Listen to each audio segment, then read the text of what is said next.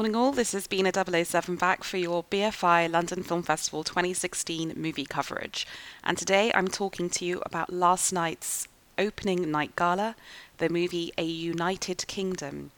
This is a political romance based on a true story, directed by Amma Asante, who is a promising young black female director from Britain, which is fantastic to see her given the red carpet for the opening night. And the story she has chosen to tell is the story of a young London working class girl called Ruth Williams. This is sort of 1947, so just after World War II.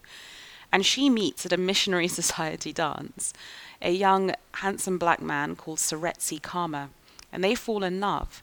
But it turns out that he is studying law in order to go back to his country and rule as its king, because he is the king of Bechuanaland, and his uncle has been ruling as regent since he was very little. You think this is going to be a romance about battling conventional racism at a time when it was very unusual to have mixed race couples.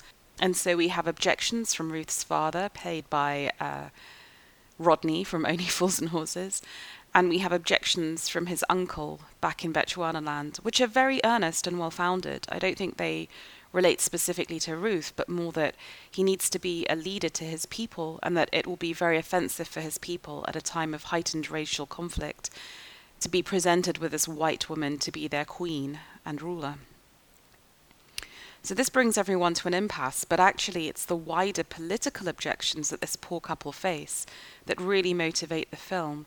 It turns out that Bechuanaland is an incredibly poor country bordering South Africa and three centuries previously, the country has applied to Britain for protection. So it is a British protectorate, which means the British Empire has a say in its colonial affairs. The reason for this is that Bechuanaland is fearful of South Africa coming in, staking a claim and taking it over, just at the time when South Africa is introducing apartheid laws.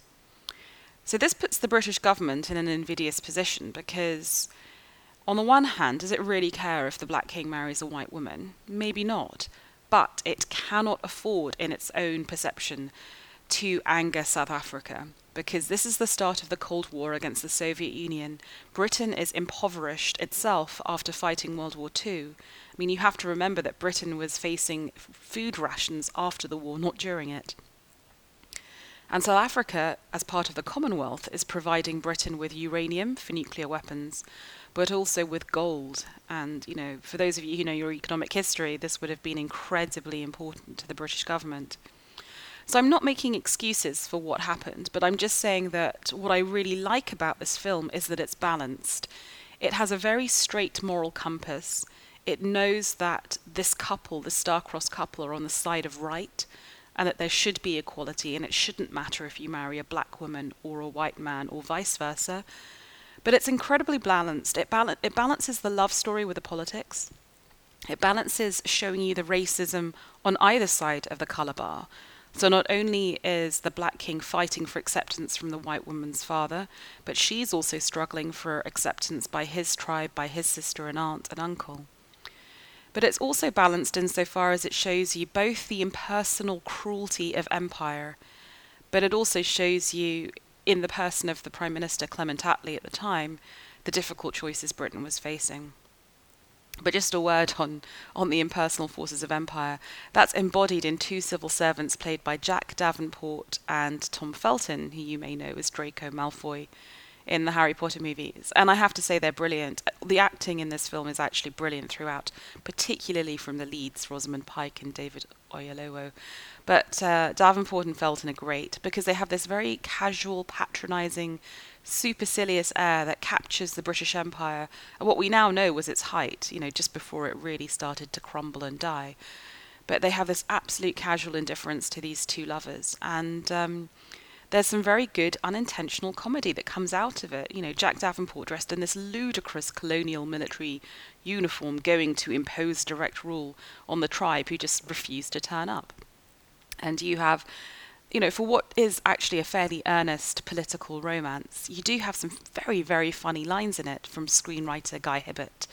Um, you know, it's it's not what I would call a funny film throughout, but when they try for humour, it really works. It really works well, and it breaks the tension of what would otherwise be quite a harrowing story.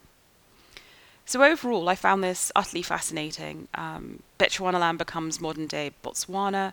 It still apparently is a stable democracy, and the story of this couple who were sort of unintentionally forced into being these great political activists because of the prejudice that they faced, I think is a great, important, and good one.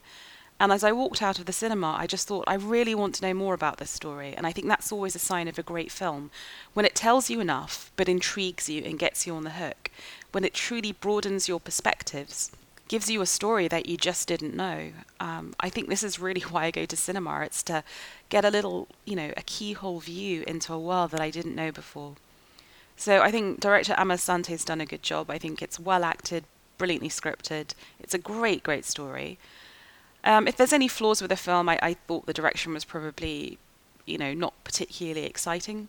And the score in particular, I thought was quite weak. It was very sort of standard issue Hollywood orchestral score. Didn't really take advantage of the ability to maybe use some of the African influences on the music. Um, but these are small nitpicks. This is really an interesting film, and I would urge you to go and check it out. A United Kingdom had its European premiere at the London Film Festival 2016, but it also played the Toronto Film Festival to great acclaim. The movie has a running time of 111 minutes. It has been rated as a 12A certificate by the British Board of Film Classification for its racist language and moderate violence. But really, this is a good film, and I think it's a film that actually sort of older kids um, would really benefit from seeing because it's good political history.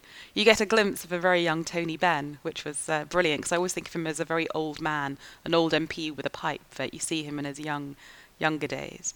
It, it's it's a really lovely film, and you could very easily seeing it see it being used in classrooms. The movie will be released in Australia on November 10th, the United Kingdom and Ireland on November 25th, in Sweden on January the 13th, the United States on February 17th, and in Denmark on March 9th. But Better keep checking back because I'm sure it will be sold to many other countries and territories. So that's been the review of Amma Asante's wonderful A United Kingdom. I hope you'll check back. I know I haven't been updating the podcast very frequently of late, but I will be trying to cover the big red carpet events at the London Film Festival and look forward to sharing those thoughts and reviews with you all. Thank you for listening.